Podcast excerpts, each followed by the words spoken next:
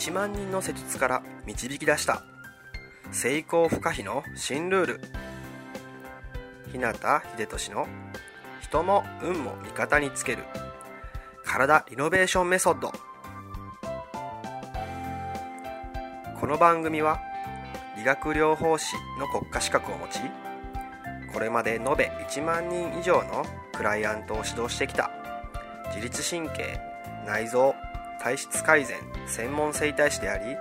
パフォーマンス促進トレーナーでもある日向秀俊が体と意識についての幅広い知識と自らの経験をもとに成功不可避なエネルギーの高い状態になる方法を独自の視点からお届けしていきます。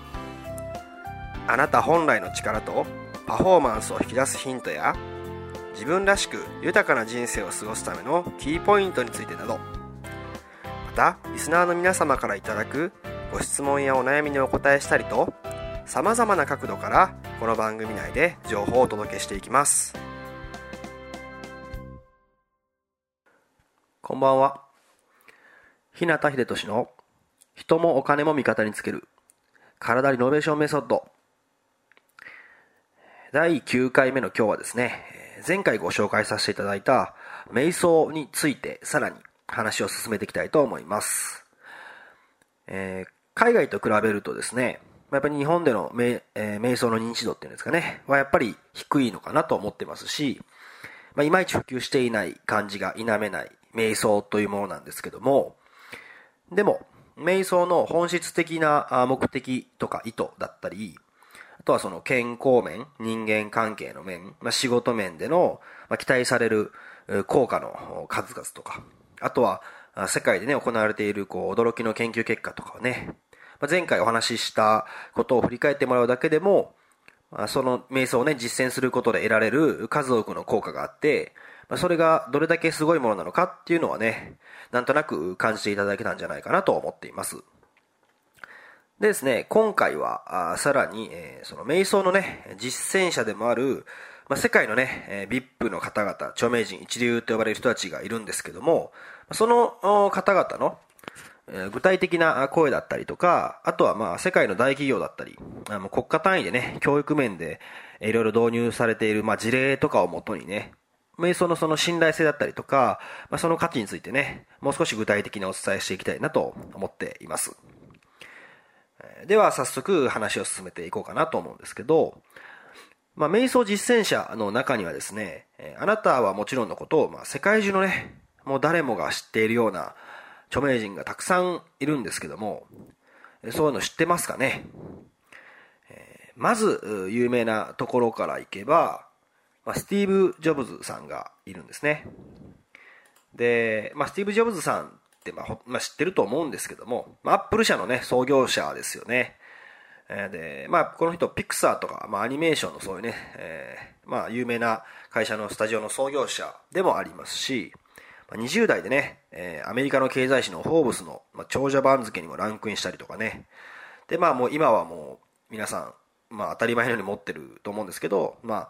あ Mac とかね、えー、iPad とか iPhone とかま、そういうこう、革新的なね、製品を次々と開発された方ですよね。で、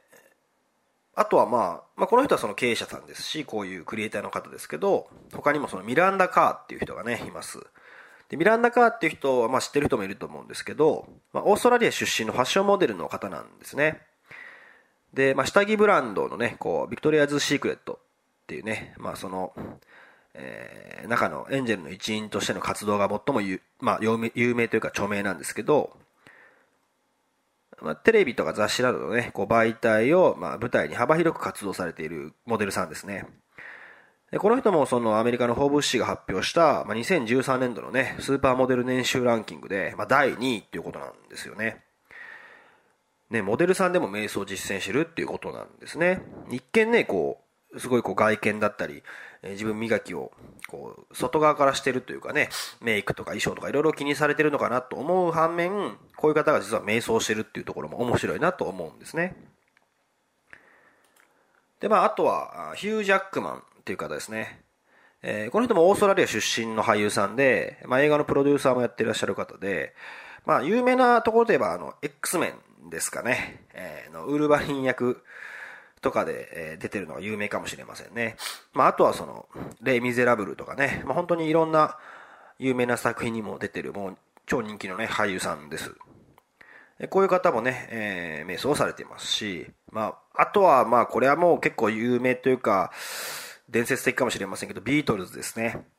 ビートルズっていうのは、まあ、あの、1960年代にね、活動したロックバンドの、まあ、4人組の方で、まあ、母国はイギリスなんですけど、あの、本当にもう、世界中がね、熱狂の渦に巻き込まれたような、まあ、日本でも来日時はすごかったっていうことなんでね、僕たちはもうまだ生まれてなかったので、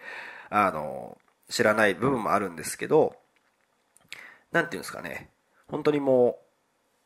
う、世界をこう巻き込んで、えー、その名を知らしめたバンドですよね。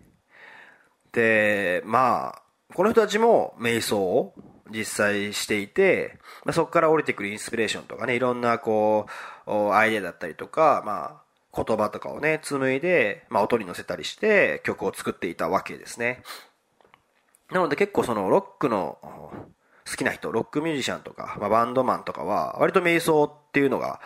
あ普通の方よりも身近に感じている人が多いのかなという印象もあります。であとはまあ日本で言えばですね、松下幸之助さんですね。まあ有名ですよね。えー、この人、あの、まあ僕と一緒っていうか和歌山県の生まれなんですけど、もうね、あの、世界的な家電メーカーの松下電器、まあ今のパナソニックですよね、をもう一台でね、築いた方ですね。もうほんと戦後の日本を代表する超親手の実業家さんで、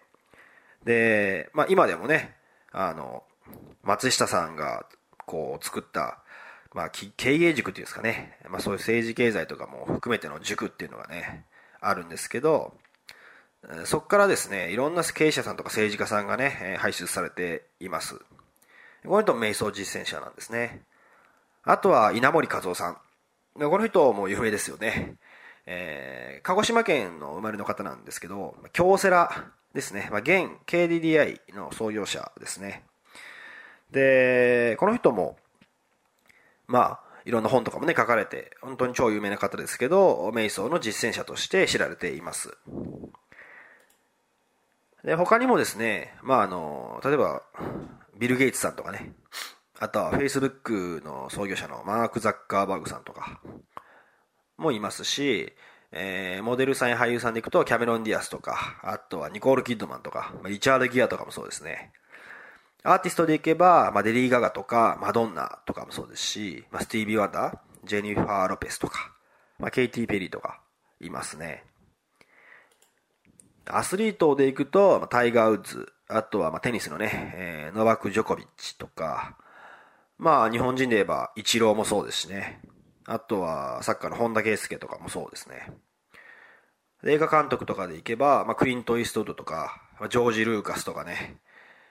えー、もうそうですし、政治関係者で言えばヒラリー・クリントンさんとかもね、瞑想の実践者なんですね。まあ、こうやって、あの、見ていくと、まあ、名だたるね、著名人が瞑想されているってことはわかると思うんですね。で、えー、うん、まあ、なんでこういう人がしてるかっていうことですよね。これだけ、えー、世界で結果を出されている方がやってるっていうことを知ってみると、やっぱり瞑想ってそういう価値があるのかなっていうのもわかると思うんですね。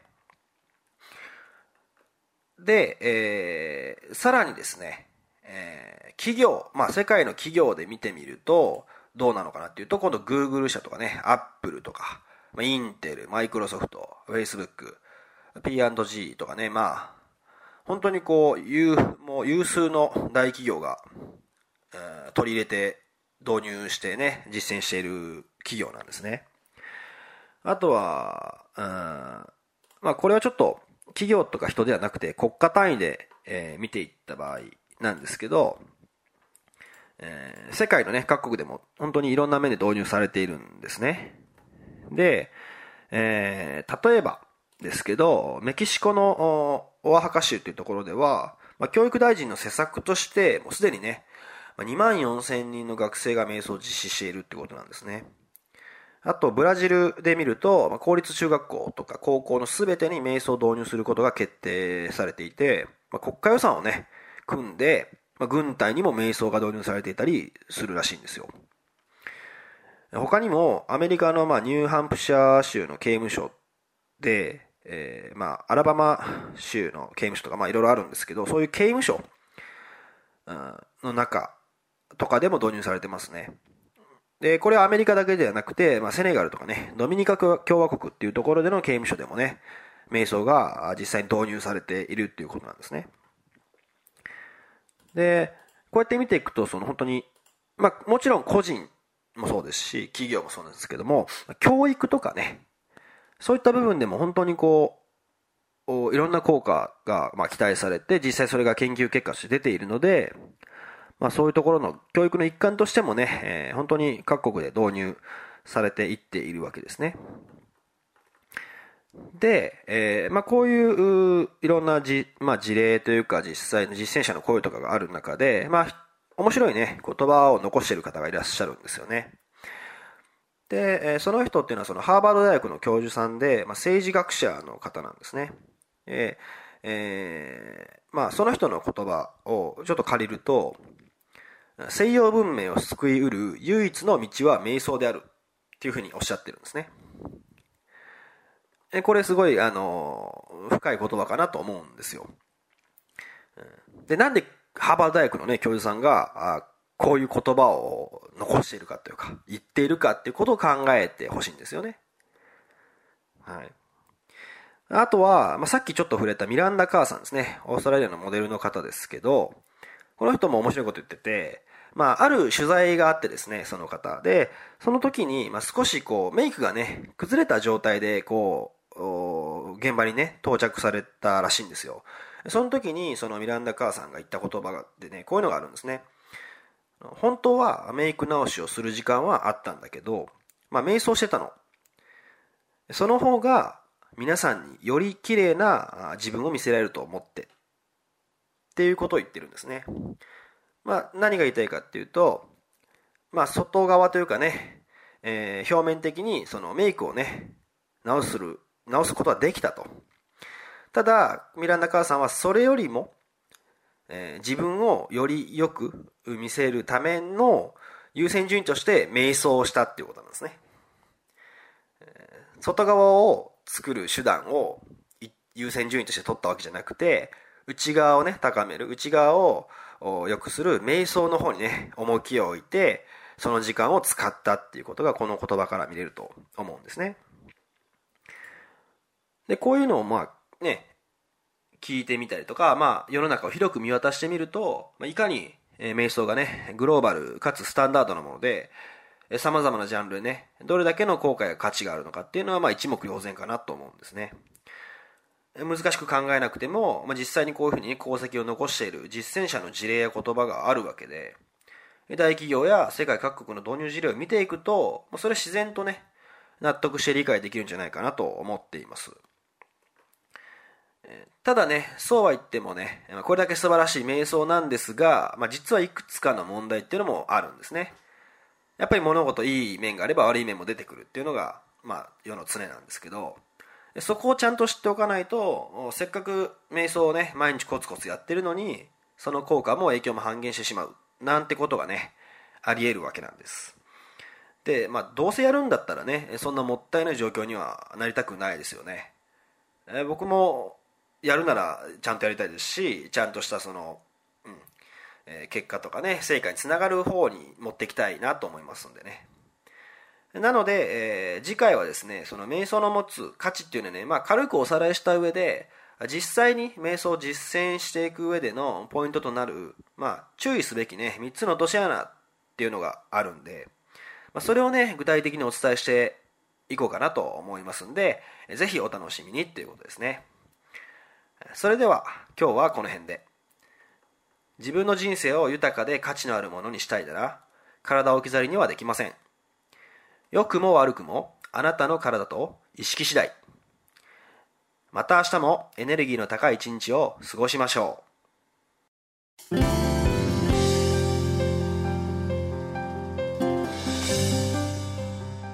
最後まで番組をお聴きくださりありがとうございました。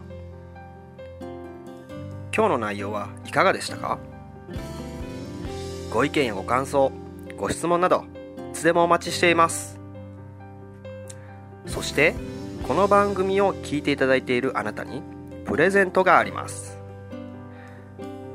インターネットから日向秀俊オフィシャルウェブサイトと検索していただくと僕のウェブページオフィシャルサイトが表示されます。サイト内にある登録フォームにお名前とメールアドレスを入力し送信していただくだけで隙間時間であなたの体のコンディションを整え日常のパフォーマンスアップに役立つ動画と音声講座そして補足小冊子の無料プレゼントが届きます。ぜひお受け取りください。番組へのご感想やご質問ご相談もサイト内にあるお問い合わせフォームから受け付けています。また今からお伝えするメールアドレスの方に送っていただいても受付可能です。メールアドレスは？メールアットマークひなたハイフンひでとし .com mail アットマーク hinata ハイフン hibetoshi.com になります。あなたからのご感想ご質問ご相談などいつでもお待ちしています。それではまた来週。あなたとお会いできるのを楽しみにしています。